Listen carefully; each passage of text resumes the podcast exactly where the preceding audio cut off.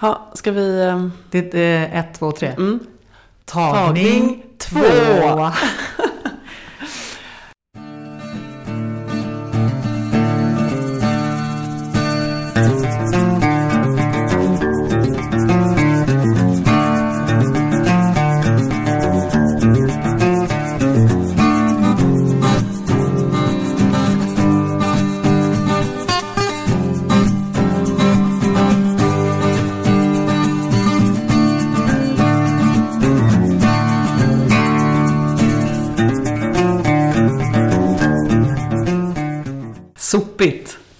Riktigt sopigt. Sopigt Anna-Fia. Mm. Det är ditt fel. Mm.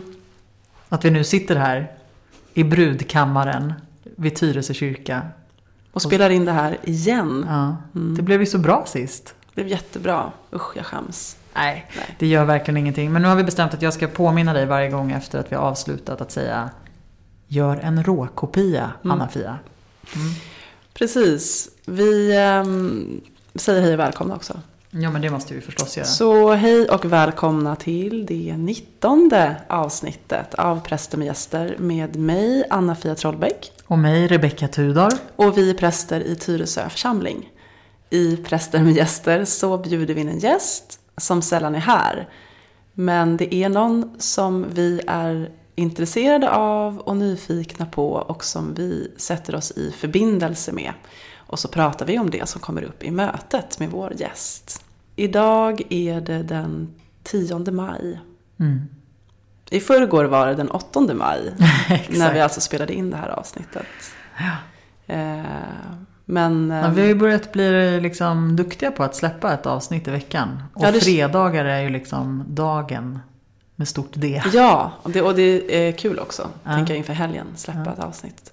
Så att eh, det här blir, det blir några dagars fördröjning. Men då kommer det också komma faktiskt två avsnitt. Mm.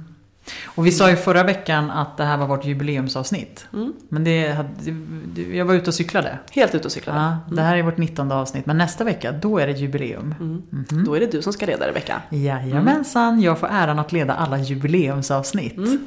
Känns väldigt festligt. Ja, det är festligt, det är bra. Mm. Då blir det, bryter den vanliga ordningen, Mm. vardagen, festinslaget. Det är du. Ja, men som sagt, vi sitter i brud, det som kallas för, vad är en brudkammare? Det här är ett rum intill kyrkan eh, där, där ofta brudparet kan samlas innan, eh, innan själva vigseln. Mm. Men även dopfamiljer och anhöriga till begravningar och så. Det är som ett extra rum eller vad ska man säga? Ja, ja, det är det. Ja. Väntrum. Ett väntrum. Det är ett tråkigare ord. Ja, ja. Mm. Sant. Brudkammare låter lite... Det är lite finare. Ja. Mm. Precis. Och eh, vi är båda i tjänst idag ute i Tyresö kyrka. Där vi håller kyrkan öppen eftersom vi inte har några fysiska gudstjänster som vi samlas till. Mm. Men vi har bön en gång i timmen. Mm. Mm. Och vi konstaterade både du och jag hur meningsfullt det känns Ja. nu att, eh, att ha små andakter en gång i timmen och Mm. be tillsammans. Och också den längtan som uppstår efter att få samlas och fira gudstjänst. ja, första vi hade nu klockan 11. Mm. Eh, jag blev jätte så här, rörd av Mm. bara tanken på att fira gudstjänst som Mm. vanligt med mässa och alltihopa. Mm. Jag kände en sån jätte, jättestark saknad. Mm. Ehm, För allt har liksom rullat på Mm. under hela den här liksom coronatiden nu. Mm. Som inte riktigt hunnit känna efter. Utan så här, nu gör vi si och vi gör så och vi gör vissa förändringar och så. Mm. Eh, Ja, men det är ju som att gudstjänstlivet annars liksom är ju en nerv, liksom, en livsnerv. Som Ja. man på något sätt, ja, eller en rytm i ens liv, ens vecka. Mm. Eh, Men eh, ja, vad har bönen för liksom, betydelse för dig? Eller liksom, vad är bön för dig? Bön för mig är, det är ett slags samtal. Det beskrivs ju ofta så, ett Mm. samtal med Gud. Men det är ju det. Sen tänker jag att det ser olika ut för alla hur man har det samtalet. Men jag, ja, men jag, jag löptränar Mm. en del, en hel del och har gjort det. Eh, och tycker om att springa i skogen. Och jag bor precis vid Nackareservatet. Så, mm, och då brukar det funka så här att när jag springer, det är väl lite olika på hur man mår, men ibland så är det bara så här tankar, saker som ligger som bara liksom öser i, liksom, som går igenom, rullar i huvudet medan jag springer. Så att jag nästan inte ser naturen. Mm. Eh, man behöver bara arbeta sig igenom. Eller så kan det bli så att alla de tankarna bara försvinner. Och som att löpningen bara blir som en, det är bara som ett meditativt tillstånd där hjärnan liksom bara töms. Mm. Eh, och då ser jag typ bara naturen. Mm. Eh, och sen så när jag kommer tillbaka, när löprundan är slut, då sätter jag mig alltid ner på huk. Och då ber jag konkret. Mm. Sen så kan liksom själva löprundan ha bestått av en massa funderingar Just kring det. saker. Ehm, Just men men då ber jag liksom, då är det konkret bön. Just det. Där jag liksom Att du tackar. ber för eller Mm. tackar. Eller, ja. Precis.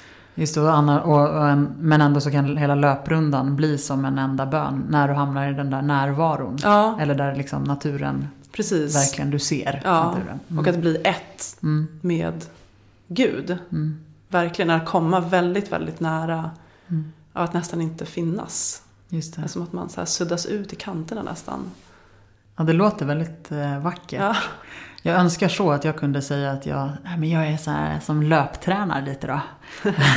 Eller hur, jag ser ganska sportig ut. ja det gör det. Ja, du men jag är ju ut. noll sportig nu för tiden.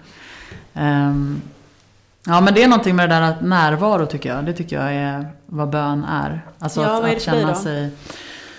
Ja men just alltså den där... äh, Ja, men jag sa tidigare att gudstjänsten är som en livsnerv. Men egentligen är det ju bönen som är som en livsnerv. Alltså typ, på ett sätt så tycker jag att bön är liksom varje hjärtas slag, varje andetag. Mm. Eh, alltså Gud i mig, jag är Gud. Eh, att Gud finns inom mig och i allt utanför. Att leva i bön på något sätt. Mm.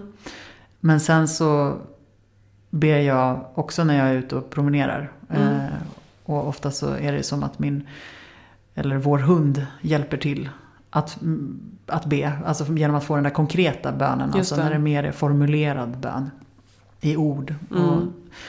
det gör jag ofta när jag är ute och promenerar med hunden. Eh, men så ber jag också alltid tillsammans med min son när jag nattar honom. Så Mm. brukar jag fråga honom. Vad vill du att vi ska be för idag? Och han har ju alltid någonting. Ofta så vill han att jag ska be för hans gosedjur. Ja. Eh, ibland är det hans kompisar som nämns vid namn. Mm. Och ibland har han en sån här extrem känslighet och lyhördhet.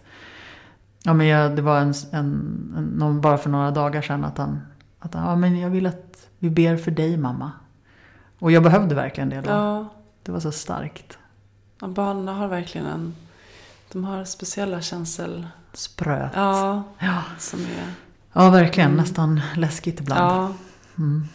Men jag har också haft... ehm, jag har haft en liksom... En ganska lång... Liksom tungt i livet privat. Mm.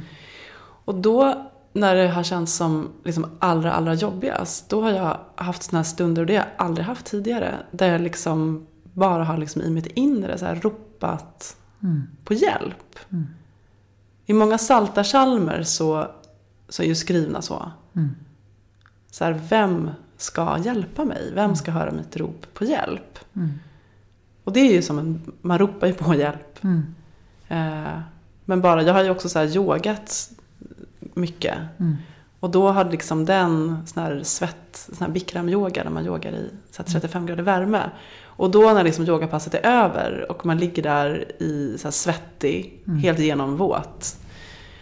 Och svetten bara rinner och så vet jag liksom inte ens vad som är, har varit tårar och vad som är svett. Mm. Och i stundtals liksom känt, bara så här legat där på min matta och blundat och bara liksom ropat Mm. ut i mitt eget inre. Mm. Och liksom bara rikt, försökte rikta det där ropet på hjälp. Mm. Bara, hjälp mig! Liksom. Mm. Hur ska jag orka med det här? Mm. Och um, att det är liksom det enda ordet som har funnits. Liksom. Mm. Jag kan inte tänka på någonting annat än att jag behöver hjälp. Mm. Ja, men man brukar ju i- med konfirmander när man ska prata om bön Mm. eh, så brukar man ju vägleda ibland med just de där tre orden. Tack, hjälp och förlåt. Just det. Mm. Det är väldigt bra. Ja, men det är bra ibland Mm. och ibland räcker det med bara de tre orden. Ja. Man behöver inte ens säga något mer. Nej. Men ibland ja, så bara vägleder det en att formulera sina Ja, Vad är det jag vill tacka för? Vad vill jag be om hjälp och Mm. vad vill jag be om förlåtelse för? Ja, precis. Men sen finns ju också liksom vardags... Eh, den mest vardagliga liksom bönen, tänker jag, det är ju bönesucken. Mm. Jag älskar bönesuckar. Berätta, vad betyder det för dig? Om det är när man drar en väldigt, väldigt djup suck. Som liksom inte bara är att man så här, Nej. utan den... Man andas ut någonting Mm. som man bär på, någonting mer.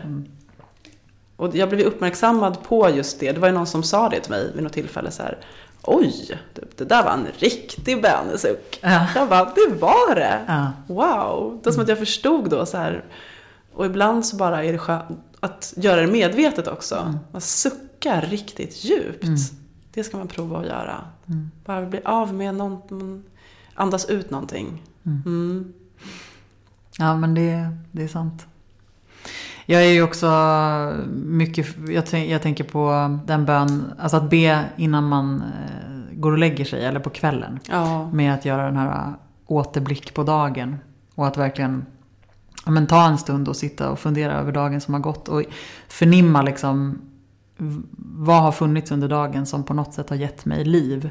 Eller som gett mig energi eller näring. Liksom. ja. Eh, möten med liksom, människor eller djur eller någon upplevelse man har haft eller någon maträtt man har Ja. ätit. Alltså vad som helst, liksom, alla små, små ting. Men för att också uppmärksamma det som man kan vara tacksam för i vardagen.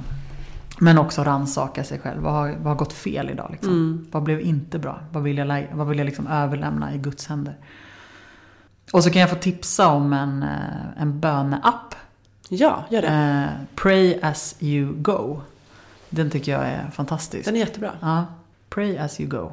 De har dagliga andakter. Ja, man kan lyssna på... um, Bussen. Ja, När man är ute och precis. promenerar. Ja. men jag tycker de är jättefina. De är så här 12 minuter långa. Ja. Liksom. Kort och gott. Ja, kort och gott, bra tips.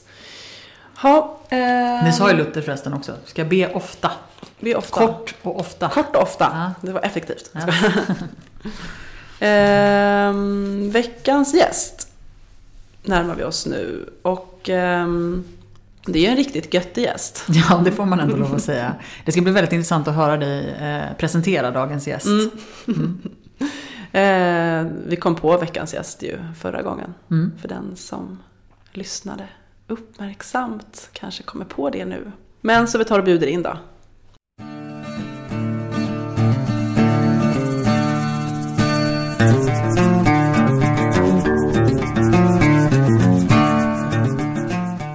Och så säger vi välkommen hit, synden. Så man kan säga att vi sitter i syndens näste Ja, det gör vi. just nu. Brudkammaren. Mm. Det är inte en sån liten gäst heller. Nej, det är det jag säger. Det ska bli Ja. intressant att höra dig presentera Mm. dagens gäst. Framförallt se om eh, tagning två blir lika bra som tagning ett. Ja, måste släppa det där nu. Jag vet, Ja. Nu ska vi se. Jag presenterar dig synden. Eh, och eh, synd, ordet synd, kommer förmodligen från fornsaxiskans sundea eller sundia och betyder brott, förseelser eller ogärning.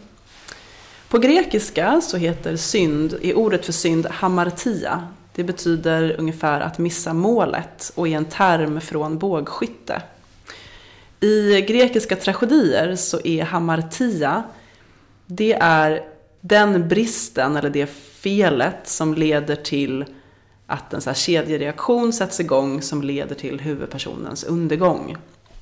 Det kan då vara okunskap eller dåligt omdöme, karaktärsbrist eller något misstag.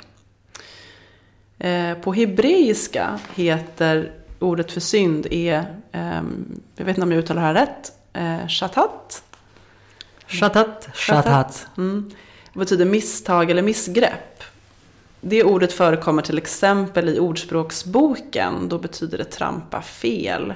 Eller i Domarboken, då att missa målet. Och har då liksom liknande betydelse som på grekiska. Ehm, synd är en handling som anses vara orätt.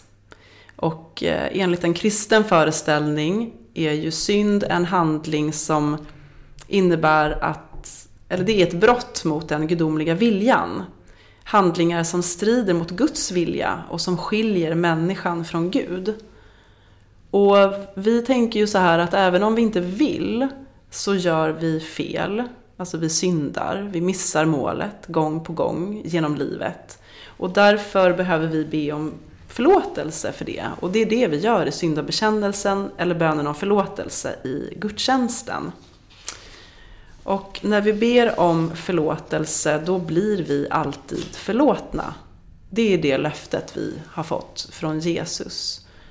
Jesus dog för allas synder en gång för alla och besegrade döden.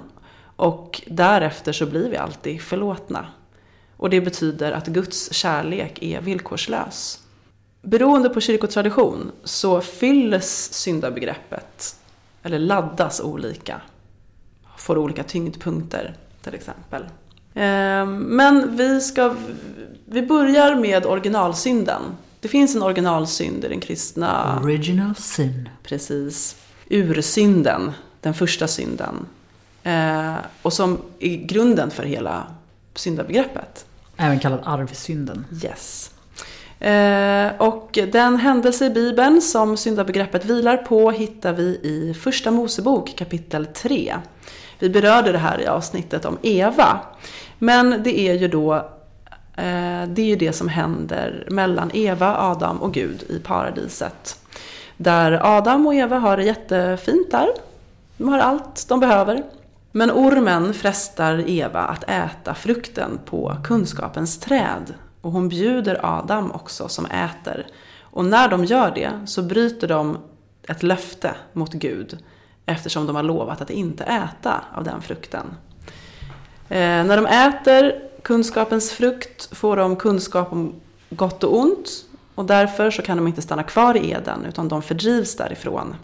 Det är själva syndafallet som det kallas. Synden har då kommit in i världen och det finns ingen som kan göra något åt det förrän Jesus kommer då. Som den nya Adam, den nya människan som Paulus säger. Och eh, löser oss från den synden. Eh, ordet syndafall är alltså inget ord som står i de bibliska texterna utan det är ett teologiskt konstruerat begrepp. Ska jag gå vidare? Ja. Eh, det finns ju väldigt mycket som har tänkts genom de här 2000 åren typ av teologi som har utvecklats. Tankar om synd. Eh, det finns framförallt en definition av synd som har liksom levt vidare från typ 300-400-talet och som tror jag också är en bild av hur vi i kyrkan tänker och ser på synd. Mm. Oavsett om vi lever nu eller för 200 år sedan. Och det är ju då kyrkofadern Augustinus arvsyndslära. Så jag tänkte att jag redogör för den lite eh, kortfattat. Då tänker sig Augustinus så här att Adam och Eva, från början så är de helt fria i paradiset. De är inte det på grund av sin natur, utan för att de får, de lever i nåd. Men i den här totala friheten då ligger också möjligheten till fall. Och den första synden då orsakas av den fria viljan som Eva och Adam har. Eh, och då blir den fria viljan korrumperad i syndafallet. Och därmed så förändras den mänskliga naturen för all framtid. Ehm, och själva fallet då är ju att de vänder sig bort från Gud och istället, siktar in, som istället riktar sig mot det onda. Då går nåden förlorad och, eller nådens gåva går förlorad och friheten att välja det goda. Människan blir då istället insnärjd i begäret. Och viljan och förnuftet då kan inte råda över begäret. Utan begäret blir kopplat till det onda. Augustinus beskriver också då arvsyndsläran, eller alltså han beskriver synden som ett tillstånd och att det då inte handlar om enstaka handlingar utom, utan ett så verkligt fördärv som då är viljans bortvändhet från Gud. Det gör ju att människan lever med en skuld inför Gud. Och det är ett tillstånd som människan inte kan komma ur på egen hand. Det här gör att det är helt logiskt att det från släktled till släktled via den naturliga fortplantningen så liksom förs synden vidare. Och det är då själva, det är så, därför det heter arvsynd. Vi ärver den liksom.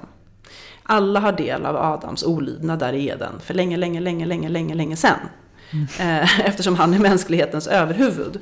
Och alla hans eh, efterkommande bildar då en slags enhet. Ehm, det gör att alla människor av naturen är födda syndare och bärare av arvsynd. Det är ingenting man kan vilja bort, utan den bara är där. Det är ett ok att bära så att säga. Precis. Eftersom viljan har blivit snärjd då av det onda så måste den befrias genom Guds nåd. Och syndens borttagande då hör för Augustinus ihop med dopet. Man blir döpt och då tas arvsynden bort, helt enkelt. Och då kan man komma till himmelriket. Och då kan man komma till himmelriket. Odöpta barn, inte bra. Mm. Utelämnade till fördömelse. Mm. är också idén. Mm. Det är därför man också har haft nöddop. Just det. Genom historien. Ja, ja genom mm. historien. Mm. Ja, jag tror att vi stannar där.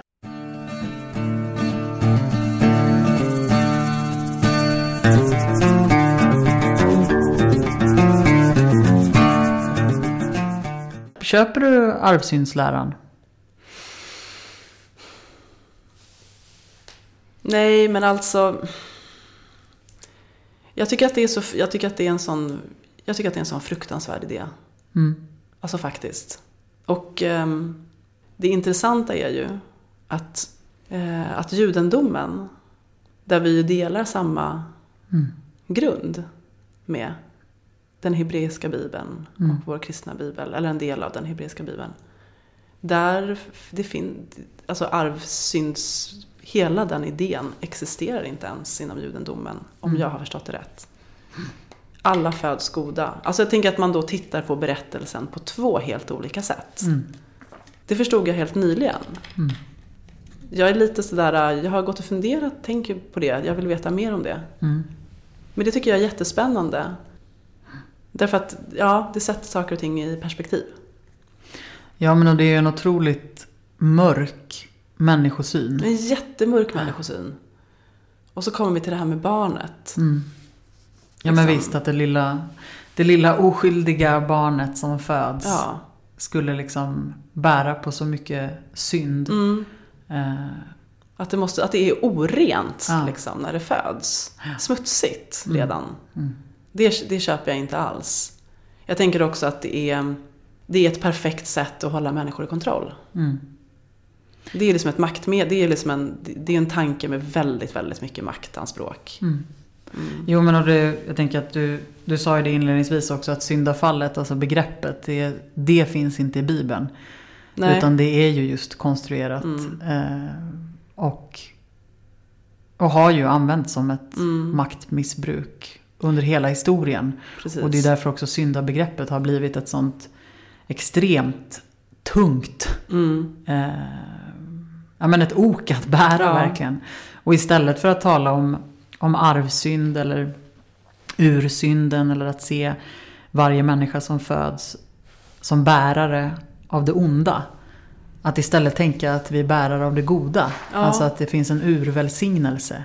Att det snarare är en vi ärver en välsignelse därför att vi skapade till Guds avbild. Det finns, det. En, det finns någonting meningsbärande som är liksom större än oss mm. och som vill våra liv. Ja. Alltså som alltid vill liv. Gud själv alltså. Ja men precis. Men det gör no det, jag tänker att det är någonting i det där med hela berättelsen kring syndafallet som inte håller ihop. Mm. Också med liksom vem Gud är. Mm. För jag tänker hela tiden att allt det som sker, mm. det vet ju Gud om ska hända. Mm. Alltså Gud planterar ju, ni får inte äta från kunskapens träd. Mm. Ja men bra, då ska jag gå och göra det. Mm. Det är liksom den enklaste, det är som att prata till ett barn. Mm. Du får inte leka med ljuset så vet man att det är det mm. barnet kommer göra. Precis. Sen så, sånt måste man ju säga ändå för att man kan ju inte mm. säga här, bara ställa fram ett ljus. Men, eh, Nej men det, jag menar, det är ju en... Men det är liksom en perfekt, det är en underbar berättelse på det sättet. Ja. Om man tänker så här, men Gud vet att det här ska hända för det här handlar om liksom en utvecklings... Det handlar ju om hur människan liksom utvecklar sig som varelse. Mm. Liksom. Ja, men och om man tänker att Bibelns berättelser handlar om människor och människors relationer till andra människor Mm. och relationen till Gud.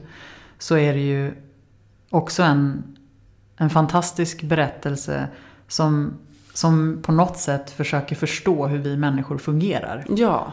Och det är ju nödvändigt att vi Mm. vet skillnaden mellan gott och ont. Mm. Det är nödvändigt att vi inte, vi kan inte leva i den där äh, perfekta paradiset eh, ständigt. Eller det är inte så livet ser ut. Nej. Eh, det är inte det som vi känner igen. Och då måste vi ha en förklaring. Varför är det inte, varför är inte livet, om, vi, om det nu finns en gud som är god och allsmäktig, varför Mm. är inte världen liksom perfekt? Eller varför finns det lidande?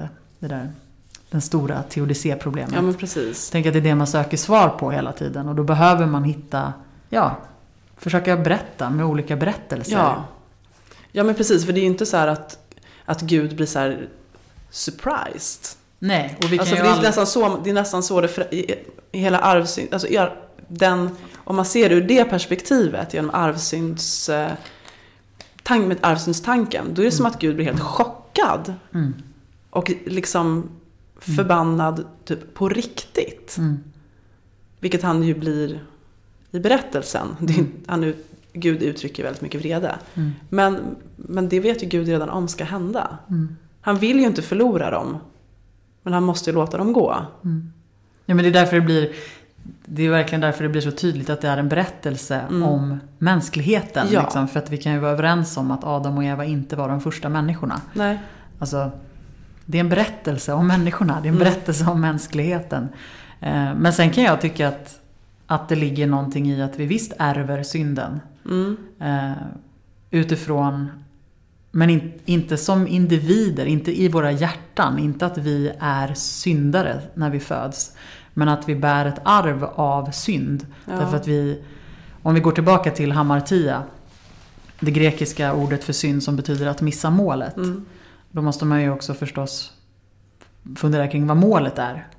Men om målet är att vi ska, att vi ska leva i en mer paradislik liksom värld. Mm. Alltså ett Guds rike där vi tar hand om varandra och vi tar hand om den skapelse vi, som vi lever eh, i och på. Så missar vi ju det målet. Därför att världen är inte god. Nej, Eh, det, det finns väldigt mycket ondska i världen. precis. Och det ärver vi ju. Mm. Därför att vi föds in i en värld som inte tar hand om... Nej, precis. Och då arv mer som heritage. Ja, just det. Mm. Alltså att det är någonting som vi... Det är ett större arv. Ja, Det, det, det, är, sta, det är större än vad vi själva är. precis. Ehm, det är det vi, det är det vi liksom... Vi blir ju satta till att förvalta vår värld. Mm. Och med det, i det, så finns allt. Finns det som är ont och Mm. det som är brustet. Och vi är alla bärare av möjlighet till gott och Ja. ont. Och det har ju även det lilla barnet. Ja, Alltså kommer ju att växa eh, och ja, också lära sig skillnaden mellan gott och ont och Precis. då ha ett val. mm. Eh, Men det är någonting med att liksom, för att i arvsyns eh, tanken så är det ju alltså som att man är verkligen befläckad. Alltså som att man är mer ond än god. mm. Ja, också om att man skulle behöva dopet Ja. för att bli renad. Mm. Eh, Medan jag tänker att dopet är en påminnelse om Guds kärlek till Ja. oss och vilja för våra liv. Eh, och kallelse att sträva efter att göra gott. Ja. Och att leva den vilja som Gud vill att vi ska leva. Liksom. Eh, och att, men att vi gång på gång missar målet. ja, Men att då kan dopet få bli en påminnelse om den där kallelsen. just det. Att eh, Vi är kallade till någonting större. Ja, alltså med som att liv. vi har liksom, vi har alla ett litet gudsfrö inom oss. Mm. Och det fröet behöver ju liksom näring och, och vatten för att växa och blomstra. Mm. Om det är det som är målet. Vi ska alla, vi ska växa, bli de som vi är ämnade att vara. Vi ska mogna och blomstra. Mm. Eh, I relation till andra. Inte bara för min egen skull, tvärtom. Utan verkligen i relation till andra. Och till världen, jorden. Eh, men det misslyckas vi med. Ja, precis. Och det är inget konstigt. Alltså det är då syndabegreppet, för Det finns ju de som, som önskar kanske att vi bara, men kan vi inte bara sluta prata om synd i kyrkan? Just det. Måste synden överhuvudtaget få plats?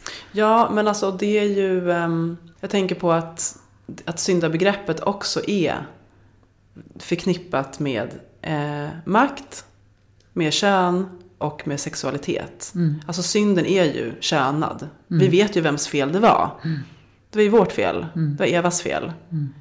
Eh, som åt frukten. Och så har det alltid varit. Mm. Och det tänker jag också gör att syndabegreppet har har lett till, man har använt det och arvsyndsläran som ett sätt att kontrollera människor. Mm. Och att exkludera människor. Alltså Förtrycka. förtrycka. Mm. Och, och eh, genom histor- den kristna historien, det är ju verkligen inte snyggt. Mm. Där kvinnor har liksom trängt sig undan.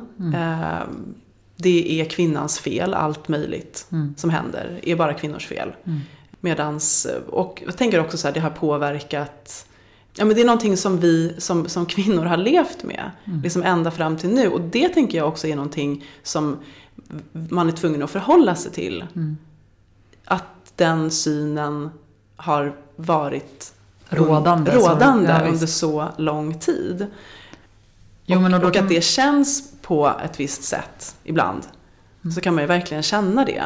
Mm. Och att det handlar om, jag tänker att vi befinner oss nu i tiden ehm, där, där det liksom sker ett återtagande av plats Mm. eh, för kvinnor. För jag tänker att man så här, man har kontrollerat liksom människor, och liksom, alltså både män och kvinnor såklart, med att, med att man håller människor i schack med att bestämma och visa på vad som är rätt och vad som är fel. Och vid varje fel så finns det liksom också ett potentiellt straff. Mm. Liksom. Och det absoluta straffet har ju varit att man hamnar i helvetet. Mm. Eh, men, men att det eh, men att nu så befinner vi oss på en plats där vi liksom har klätt av det där och vi har kommit också som samhälle vidare. Mm. Ehm, Men att kvinnor har också utestängts från teologi, från kyrkorum, från att ens, alltså all den liturgi som vi har, Mm. den är ju utformad av män. Mm. Jag undrar hur det skulle ha sett ut om vi hade haft liksom en jämställd Mm. liksom, kyrka mellan könen i 2000 år nästan. För jag tror att det hade sett ganska annorlunda ut. Mm. Vi hade haft, eh, det är ju väldigt mycket hjärna och intellekt Mm. Kring allting. Mm. Nej men visst. Jag undrar om det hade, det, hade varit an, det hade sett annorlunda ut i alla fall. Och jag tänker att vi är där i tiden nu där en sån process liksom faktiskt håller på att, som växer. Mm. Ehm, Det gror hos människor. Vi vill ha in mer kropp i kyrkan. Mm. Vi vill liksom kunna känna oss friare. Liksom. Men, men den där friheten. Och hela. Precis, fria och hela. Men det är den där friheten ju som har varit det dåliga. Det är, där, det är det man har sett på. Det är det som har varit det syndiga. Ja men precis. Ja. Och att, syn, att eh, när syndabegreppet eller, och synden också bestäms. Alltså det har varit kyrkans män eller makten som har bestämt vad som är fel Mm. och vad som är rätt. Och då har man ju snarare krympt människors liv. Ja, Och om, en, och om, återigen, om synden handlar om att vi missar målet och om målet handlar om att vi ska få blomstra och vara de Mm. människor vi är.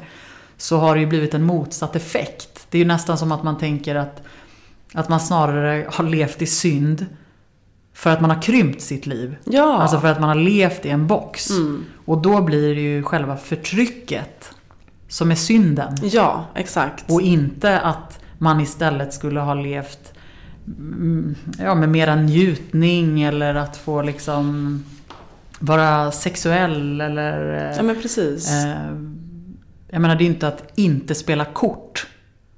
Som är, det är inte synd att spela kort. Nej, Alltså nu drar jag såna här liksom... det som, Det fanns som i, det som kallades för syndakatalogen, syndakatalogen. liksom. Ja. Utan det är ju snarare att någon har sagt att det är synd att spela kort. Precis. Det är det, det är förtrycket som är synden. Ja men exakt. Och vi läste en artikel om det. ehm, där man just vill liksom, man vill vrida, man vill liksom dirigera om syndabegreppet. Mm. Och säga att det handlar mer om, om, eh, om förtryck. ehm, det förtrycket som är det syndiga. Att man går på tvärs för att Gud vill liksom hela sin skapelse Mm. med kärlek. Mm. Varför skulle det vara på ett annat sätt? Nej. Och då blir det ju det som är det syndiga och att, att nekas nåd. Mm. Att det är att synd är liksom utebliven nåd. Mm. Ehm, och att man då, om man kan dirigera om syndabegreppet och se det mer som att det är det förtryckande som är det syndiga, då kan man ju också använda syndabegreppet till att handla mot orättvisor Mm. Och mot förtryck. Och där liksom syftet blir att människor ska få leva i fri, frihet och, och blomstra då. Mm. Och att det inte är någon handling eller händelse. Typ spela kort, Mm. klä sig på ett visst sätt. Eh, eller så. Tänka vissa tankar. Eh, eller, utan liksom sammanhang som är förtryckande. Idéer som är förtryckande. Mm. Och det är mycket, mycket mer intressant. Mm. Det är tröttsamt. Eh, för att jag kan också känna så här att, eh, jag gick och funderade på det häromdagen. Att jag vet vad det är som är syndigt. Alltså för med synd kommer också skam. Mm. Och så tänkte jag så här, för att många av de här sakerna som fanns i det som kallas för syndakataloger. Typ dansa, spela kort, dricka alkohol, sjunga, spela musik. Till exempel, gå på tivoli, Gå på bio. Gå på bio, ja. Ha gardiner. Det som är fint, det som man kan njuta av. Jag bara, det är liksom njutningen Mm. har också varit ett sånt stort problem för kyrkan. Mm. Det är jätteintressant. Mm. Och så tänkte jag så här, men jag vet ju också med mig själv att när jag har njutit av någonting, och det, behöver, nu, det kan vara sexuell njutning, det kan vara liksom annan njutning. Mm. Ehm, det är ofta förknippat med skam. Mm. Att, man, att jag skämts. Mm. Bara här liten så här, darrning genom så här, ja men, så. Mm. Och, så. och då tänkte jag så här, det är inte mitt. Mm. För det är inte sant. Tänk om vi kunde leva utan att skämmas Mm. för sådana saker. För det som inte är fel. Och tänk vad människor har skämts Mm. genom historien. För att de har trott att de har liksom känt fel kring saker. Och det är klart att det också är starkt förknippat till till exempel sexualitet. ehm, och vem man får älska och så. Och inte. Nej men visst. Skäms inte för att du är människa. Nej. Nej, exakt. Och vi har ju, jag tänker att det, alltså det här med när människor snarare får förlösas. Mm. Alltså får liksom, ja men blomstra och, Mm. och liksom, eh, det är ju att liksom bli mer och mer sig själv och Precis. våga spränga Ja. gränser, våga utforska, våga pröva. Alltså, Ja, vad för- vi vet så har vi ett liv. Det är Ja. vad vi känner till. Vi är Mm. satta på den här jorden och vi har fått ett liv av nåd och av kärlek. Mm. Gud är god. Gud vill inte att vi ska krympa. Gud vill att vi ska växa. Ja, och njuta. Och njuta förstås. Varför skulle vi annars ha fått liksom, den gåvan att kunna njuta? verkligen. Och jag tänker också att det avspeglas också så tydligt i ehm, nej, och det syns väldigt tydligt också i till exempel då kyrkolivet, för att koppla det dit igen. Men genom historien så har man gett plats åt en grupp. Alltså inom olika religiösa traditioner så finns ju det här och det är ju mystikerna. Mm. För jag tänker att det som är farligt med njutningen är ju bristen på kontroll. Mm. Att man tappar kontrollen och då har man tänkt det har varit det, det är ju hotfullt. Vad händer när människor tappar kontrollen? Kan vad som helst hända. Mm. Så då har man sagt nej. och så kontrollerar, det är det vi kontrollerar. Det är det som är det viktiga, kontrollen.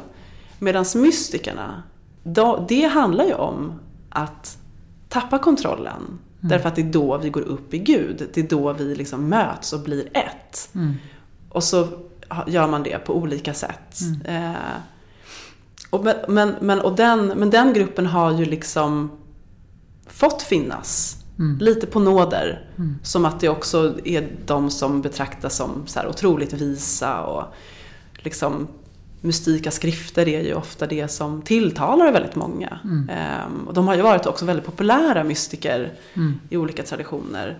Men lite på nåder, de, får, de måste också existera För att ändå kunna visa på den så här, på ordningen Mm. på något sätt. Och kontrollen. Mm.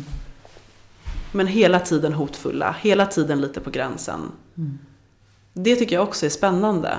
Mm. Det, mm, och det är ofta, jag tänker att det är, man vet ju många idag känner som, alltså det är till mystiken man vill, det är den man vill närma sig. Mm.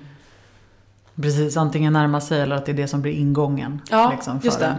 Mm. Eh, Att närma sig det, det religiösa eller det Ja, andliga.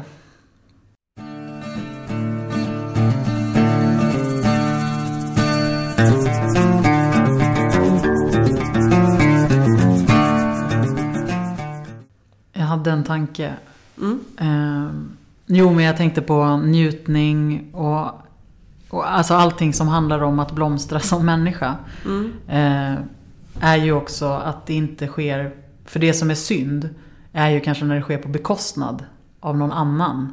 ja det är klart. Eller för man kan ju inte liksom, jag menar att, vi hela, att det också är en aspekt Mm. av att nå målet eller att liksom Ja, ha en riktning. Eh, är ju att inte, om man, för att använda Luthers, ett av Luthers eh, eh, förklaringar på synden är ju att bli inkrökt i Just sig det. själv. Och det tycker jag är en, det, jag tycker också om den förklaringen av Ja. synd. Eh, för allting handlar ju inte bara om me, myself and I. Och, och hur jag ska blomstra. Och då kan jag göra det på vilket sätt jag vill. För att det handlar bara om mig. mm. Utan det är ju alltid i relation eh, till andra. ja, Och att vi hör ihop med varandra. ja. Och att det också är det, när vi, när vi föds så föds vi in i en värld, in i ett sammanhang. Och så jag tänker att det är den där... Det båda har att göra med att, att, in, liksom att det är synd att missa målet. Eh, och det är synd att, att bli inkrökt i sig själv. ja. Jag tycker den bilden är så bra också. Alltså det kan man ju verkligen känna ibland. Mm. Att man är helt inkrökt. Ja, kan jag liksom bara veckla ut mig lite istället? ja precis. Så. Men, och, och, Man ser liksom ingenting. Det inkrökta är, som, det är typ som att ligga i sin egen navel. Liksom. Och då kan man ju verkligen också tänka att inkröktheten också har att göra med när andra människor har begränsat ditt liv. Ja. Därför att då har du, liksom om man tänker sig att man liksom kr- kröker ryggen, alltså man Mm. blir inkrökt, man, man liksom krymper. Att den dagen som vi kan räta på ryggen Mm. och liksom, ja, att inte skämmas över den som vi är. Nej. Vi vågar kliva ur, ut ur garderoben eller vad det nu kan vara. Att så länge vi krymper och är liksom inkrökta så liksom gråter Gud. Ja, Men vi behöver bli fria som Mm. människor och det behöver vi också hjälpa varandra med. och det tänker jag också en så här himla fin gudsbild. Alltså att Gud gråter istället för, för jag tänker gudsbilden i arvsyndsläran, eller som Augustinus, hans tanke. Mm. Då är ju Gud en person som är maktfullkomlig Mm. och som dömer och som vill straffa. Mm. Och som egentligen typ inte vill oss gott. Mm. På något sätt. Där det finns hela tiden en örfil som väntar. Mm. Medans Gud som ledsen över Mm. att vi liksom Missar målet. missar målet. Mm. Eller inte kan räta på ryggen. Mm. Det är det som är strävan, det är det Gud vill att vi ska göra. Mm. Det är mycket, alltså det är en gudsbild som ligger mycket, mycket närmre också än som människa. Mm. Alltså Gud kommer ju mycket, mycket närmre. Mm. Och på något vis plockas ju, jag ser det framför mig nu väldigt tydligt, ja men liksom blir inte en Gud på det där molnet. Nej. Som är bara någonstans och som lite så här skiter i oss liksom. Mm. Som inte är stolt Mm. över sin skapelse. Nej, och då är vi ju också alla, eftersom vi alla är en del av allting, så är vi också alla en del av förtryckande strukturer. Mm. Eh, och att det är det, det är vårt uppdrag att liksom, Ja, men att få syn på det Ja. och att göra någonting åt det. ja, I stort och smått. Och ibland är vi förtryckta och ibland förtrycker vi någon annan. Nej men precis. Ja men och som nu, jag börjar tänka på Hagar och Sara igen, som Ja. vi pratade om förra avsnittet. Mm. Ja men för där handlar det ju väldigt mycket om det. Alltså att äh, förtryckta också kan förtrycka. Just det, precis. Eh, Men också den där äh, när man väl då När man väl blir sedd som den människa man är och räta på ryggen. Mm. Så vill man inte gärna krympa sitt liv igen. Nej, precis.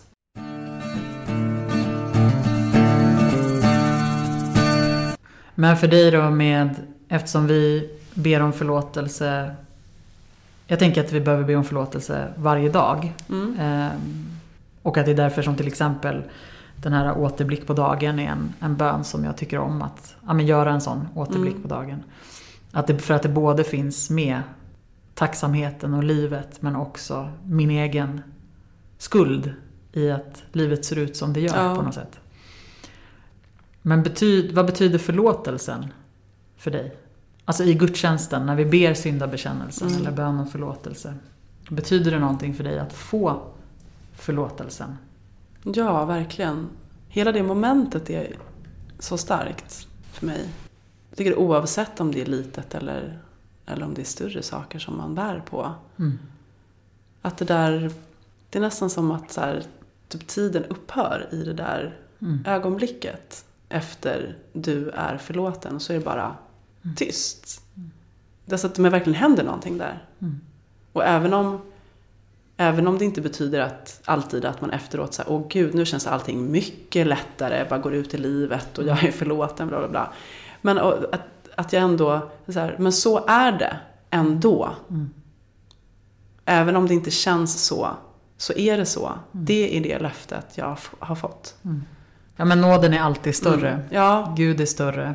Och jag menar förlåtelsen finns ju där hela tiden. ja, Alltså den är ju konstant. Men sen behöver vi liksom ritualer ja. för det. Precis. Och hur viktig, jag tycker det är fan fantastiskt att den ritualen, Mm. alltså att vi har den. Mm. Men du då? Nej men samma för mig. Jag tycker att ibland så tycker jag att det är... Menar, för jag tänker att jag, är, jag, jag, behöver förlåtelsen hela tiden. Mm. För att jag är insatt i ett sammanhang. Liksom. Mm. Eh, och ibland så finns det väldigt konkreta saker som jag vet precis vad det är som jag vill be om förlåtelse för. Mm. Eh, och ibland så har jag inga ord för det. Liksom. Det finns inget konkret att formulera. Nej. Men ja, det är ett... Eh, jag tycker väldigt mycket om det. Det är Mm. starkt liksom. Ibland kan jag tycka att det, det finns ju en, en av våra syndabekännelser är ju så här att, att det blir en liten paus där man så här Jag kommer inte ihåg hur formuleringen är men det är typ så här Typ det vi tyst säger till dig. eller? Ja, det Ja. vi tyst säger till dig. Och sen så bestämmer prästen hur lång den där tystnaden Mm. ska bli. Och då, har jag alltid, då är jag alltid lite såhär, jag bara gud nu måste jag eh, börja, Komma på komma, något. liksom komma på Ja, börja rabbla. Börja rabbla saker. På Jag har dansat, jag har. Eh, så den, det är inte min favorit. Nej. Jag tycker den är onödig. För att jag tycker inte att det är inte det som är fokuset. Nej, Det är inte att jag ska börja sitta och, och rabbla allting som jag har gjort fel. Utan det är, eh, det är mer me- att medvetandegöra att vi... Ja, jag missar, jag missar målet. Ja. Eh, och det är inte alltid att jag har gjort någonting nej. fel. Utan Men vi missar ändå. vi missar det ändå. Ja. Mm. Och det är synd att vi gör det. Det är ju synd. Alltså. Mm, exakt. Men alltså en, en sån här grej som, som jag har otroligt svårt för. Jag har berättat den här bilden för dig en gång. Eller inte bild, jag har varit med om det två gånger. Ja. Två, vid två tillfällen. Med kanske typ tio års mellanrum. Okej. Så att prästen eh, levererat den här bilden. Om du håller upp ett litet barn, ett spädbarn, framför en spegel så kommer barnet inte vilja möta sin blick i spegeln utan vänder bort huvudet. Vet ni varför? Nej, för att det, för att det bär på skam. Det skäms. Så det kan inte möta sin egen blick. Bönesuck. Ja, det är en sån sjuk, sjuk tanke. Och jag har blivit så, första gången jag hörde det, då var mitt första barn, säg åtta månader kanske. Han var en bebis. Och hon säger till mig att mitt barn liksom är fyllt av skam. Fött med skam. Mm. Men det är ju arvsyndsläran. Mm, ja det är ju det. Så, här, så syns den. Mm. Och sen vid det andra, och det var i ett, jag gick en, en sån här liksom kurs, Mm. Svenska kyrkan-kurs. Och det var ju, där fanns d- dels de som med mig blev så här jätteupprörda Mm. av samma liksom, anledning. Eh, men sen fanns det fanns säkert en och annan där som tyckte ändå att det kanske låg någonting Det var en fascinerande bild. Ja, det var Tänk ju- att det är ja. så. Mm. Men, det Tänk är, att det funkar så. men alltså det är en, eh, jag, jag fattar ingenting. Alltså för jag förstår inte ens vad bilden... Alltså jag förstår inte... eh, Jag menar, nummer ett. Alltså är det... Det är väl inte så att de Nej men det är hittepå. det är men klart va- att det inte gör det. Varför? Det är liksom... Ha, för jag undrar om den här... Nu hade du ju dessutom hört den flera gånger. Jag har faktiskt aldrig hört den. Andra gången Ja. var ju faktiskt en känd präst. Aha. En av så Svenska kyrkans kändispräster. Som? Som sa den bilden i en predikan. Som ett exempel på någonting.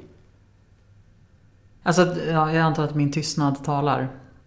Men jag, jag tycker att det är jättekonstigt. För att det... Jag, jag, Det förändrade min bild av den prästen forever kan jag säga. mm, jag förstår Mm. det. Eh, du ska få berätta sen vem det Mm. handlar om. eh, nej men det är en, det är en vedervärdig människosyn. Ja det är det. Eh, och en... Eh, väldigt obegriplig. Jag förstår den Obegriplig, inte. För det, obehaglig. Ja. Man fylls ju bara av obehag. ja, När man liksom kopplar ihop spädbarn med ondska. ja. Typ. Det är liksom, nej, det gör vi inte.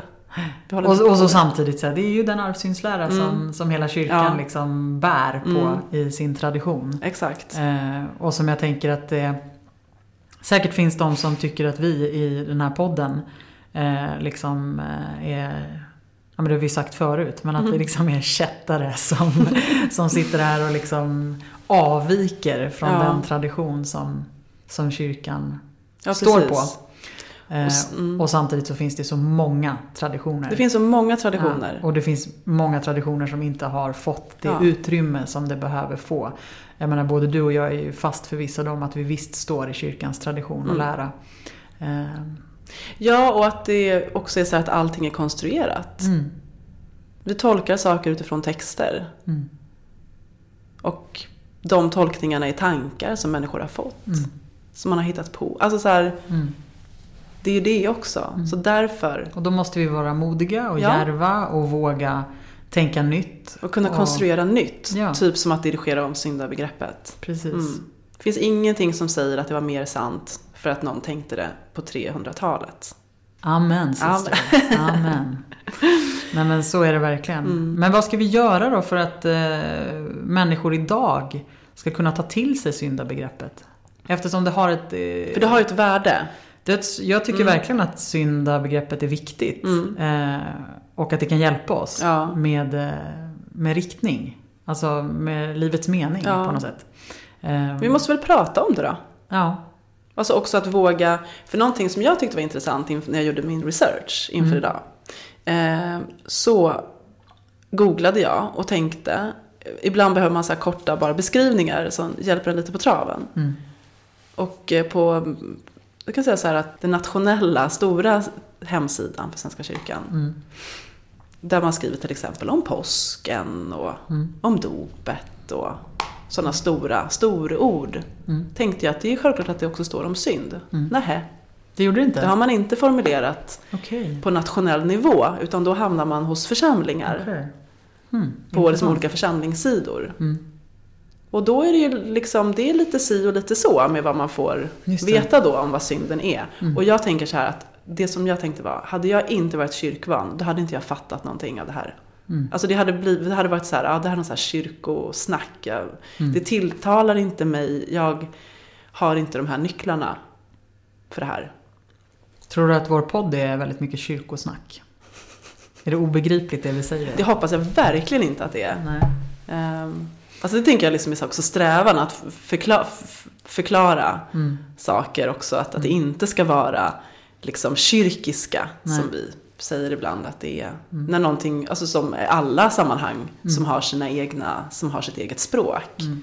Ehm, och den interna, det interna språket liksom. Nej men verkligen. Men, men, men, men det tror jag, ehm, det är ett tips om någon som jobbar på kyrkokansliet hör det här. Mm. För att jag, jag tänker att det är viktigt därför att människor har en bild av vad vi tror Mm. och hur vi tänker kring Mm. de stororden. Och synden är ett av dem. Mm.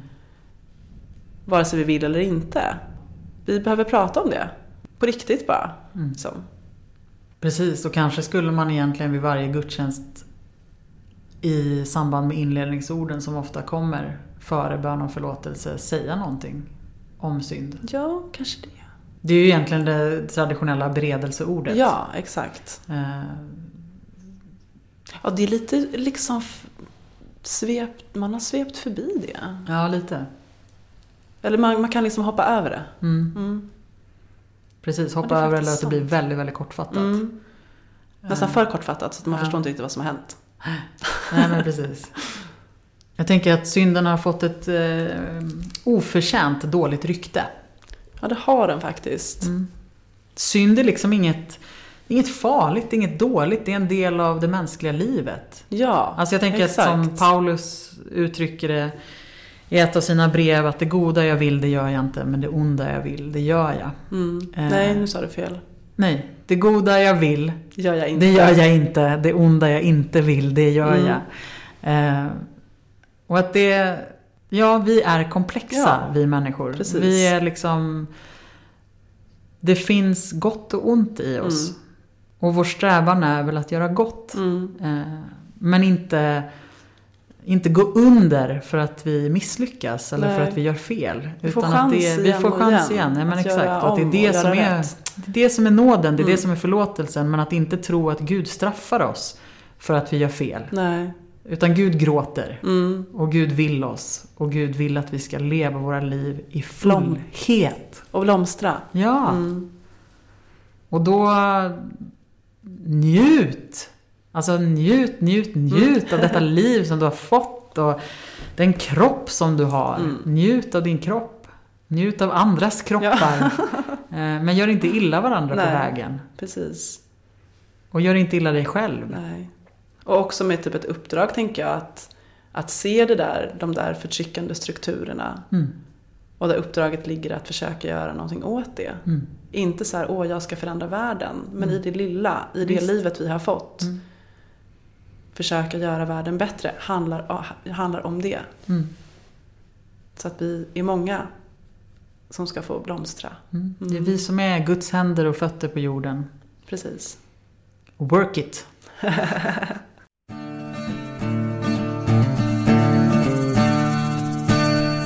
Ja, Hopp. hade du något mer att säga? Nej, jag, jag tror inte det. Nej, du sitter Eh, där Jag med- sitter här med en liten bok. Med en bok.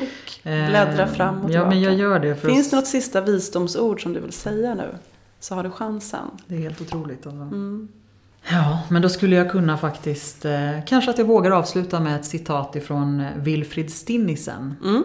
Eh, som numera är Rest in Peace. Men han var karmelitermunk. Just det. Han skriver synd är inte i första hand ett moraliskt problem. Den är rotad i en djupt ingripande falsk livsinställning, en felaktig riktning. Eh, slut citat fast eh, en fortsättning från författaren. Ju mer vi syndar, desto mer inkrökta blir vi i oss själva. Inriktade på att tillfredsställa våra egna behov. Denna instängdhet i det egna trånga jaget sker på bekostnad av goda relationer och andras välbefinnande. Till slut avtar vår aptit på livet. Slut. Slut. Man vill ha aptit på livet. Men exakt. Mm. Och snacka om att man förlorar den aptiten på livet om man inte får vara den man är. Ja, verkligen. Man ska sitta i en garderob hela livet och tillfredsställa andras behov. Eller leva så som andra säger att Mm. man ska leva. Ut ur garderoben. Människor. Mm. Ja, Vilken garderob du än sitter i. precis. Så gå ut. Mm. Fint. Tack eh, Näst- synden. Ja, tack Igen. synden. Mm. Tack. Orkade Eh, komma en gång till. Ja, det är vi tacksamma för. Ja. Och eh, nästa vecka, kära lyssnare, så är det jubileum. Woho! Bubbel och ballonger. Bubbel och ballonger igen. ja, men ha det så fint tills dess önskar vi våra lyssnare. Eh, kom med fler tips på sakramenten, på Instagram. Följ och sätt stjärnor och sånt. Sprid. Mm. Gå i frid. Gå i frid. Hej då. Ja, men det funkade väl att göra andra Yeah.